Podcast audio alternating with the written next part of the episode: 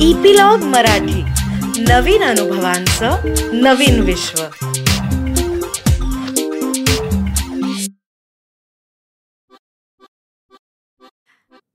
नमस्कार मी Reema Amrapurkar. Epilogue media बरोबर घेऊन आली आहे गोष्टींचा खजिना ज्याला आम्ही नाव दिलंय बायोस्कोप. या बायोस्कोप मधून आपण ऐकणार आहोत विविध ढंगी विविध रंगी गोष्टींचा खजिना जो महाराष्ट्रातल्या कानाकोपऱ्यातल्या लेखकांनी आपल्यासाठी तयार केलाय. आज जी आपण गोष्ट ऐकणार आहोत त्याचं नाव आहे कमलने रस्ता शोधला. आणि ती लिहिली आहे सुरेखा दळवी यांनी.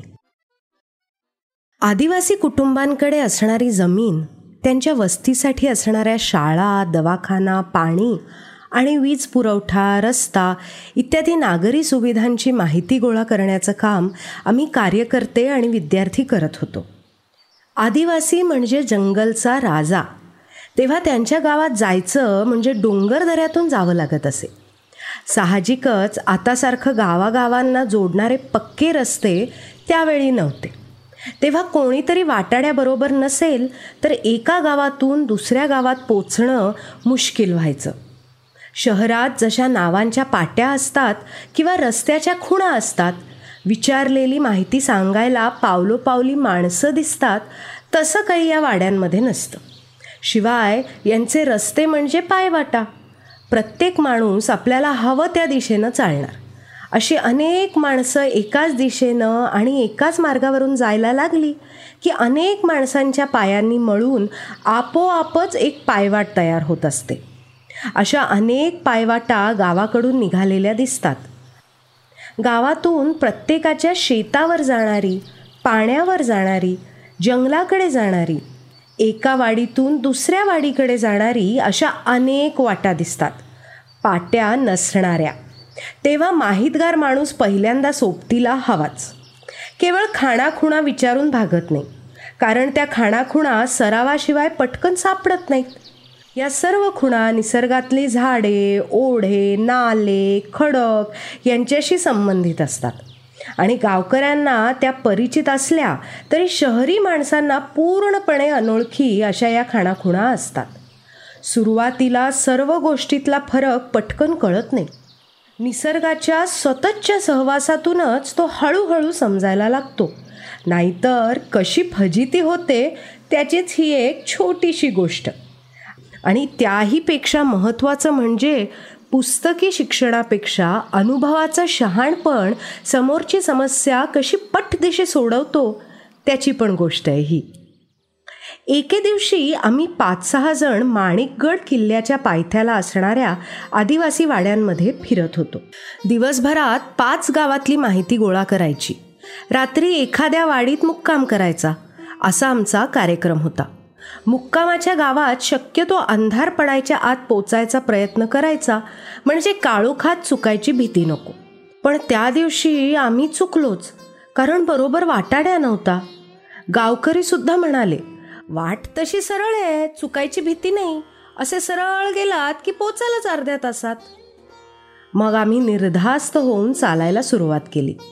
पण गप्पा मारत चालताना गावकऱ्यांनी सांगितलेली वाट सोडून नवीन पायवाटेनं कधी चालायला लागलो तेच कळलं नाही.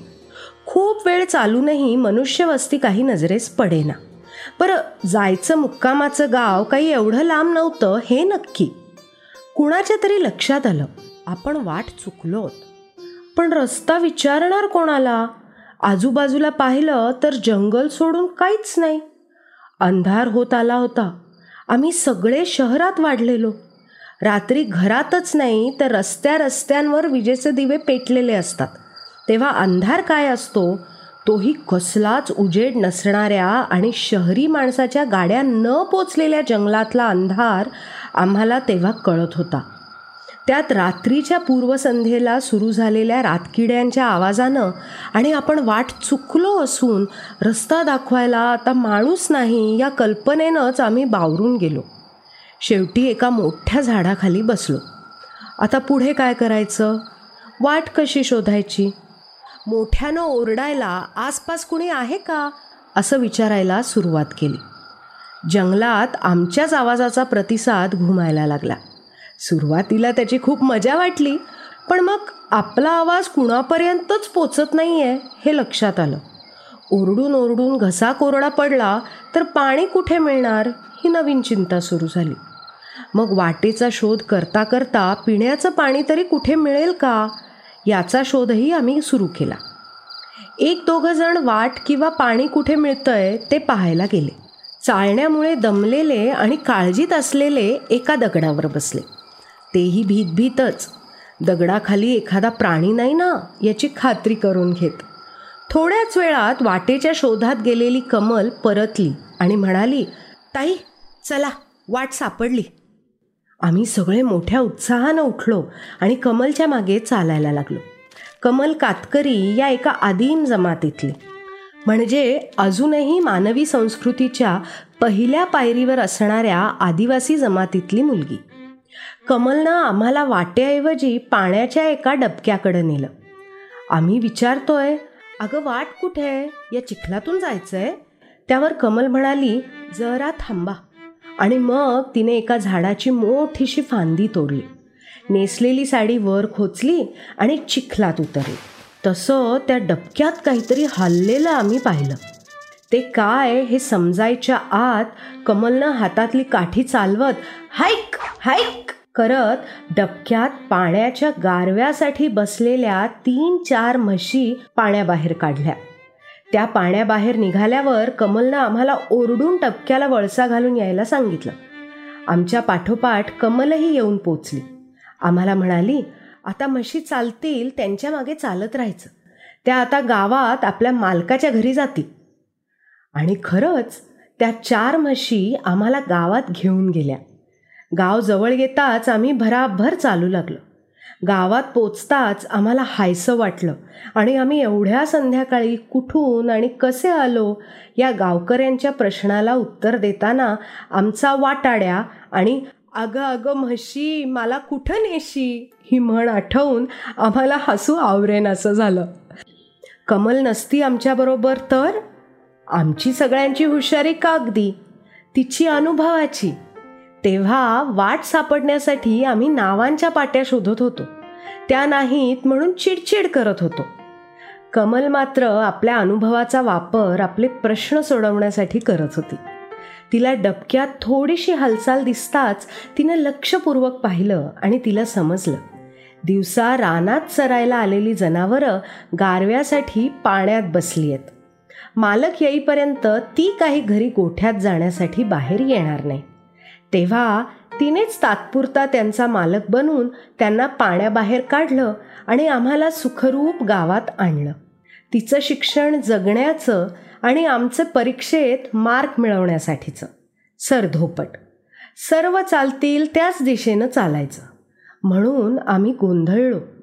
आदिवासी कमलनं मात्र एक दिशा बंद झाली तर आपल्या अनुभवाचा वापर करून दुसरी शोधली. तर एवढीच होती आजची गोष्ट. आणि लवकरच आम्ही पुढची गोष्ट घेऊन येऊ आणि त्याची माहिती तुम्हाला मिळण्यासाठी इपिलॉग मीडिया वेबसाईटवर किंवा तुमच्या आवडत्या पॉडकास्ट ॲपवर जसं की Jio Saavn Apple Google podcast Castbox याच्यावर तुम्ही आम्हाला सबस्क्राईब करायला विसरू नका. आणि तुमच्या मित्रमंडळींबरोबरही हा अनुभव नक्की शेअर करा आणि त्यांनाही सबस्क्राईब करायला लावा. म्हणजे तुम्हाला एकत्र ह्या अनुभवांची मजा लुटता येईल. तसंच सोशल मीडियावर ॲट इपिलॉग मीडिया मध्ये कमेंट्स किंवा डीएम नक्की करा. आणि जर तुम्ही ॲपल डिव्हायसेस वापरत असाल तर ॲपल पॉडकास्टवर आम्हाला रेट करायला विसरू नका. म्हणजे इतरांनाही कळेल की कशी मजा येते या गोष्टी ऐकताना. धन्यवाद.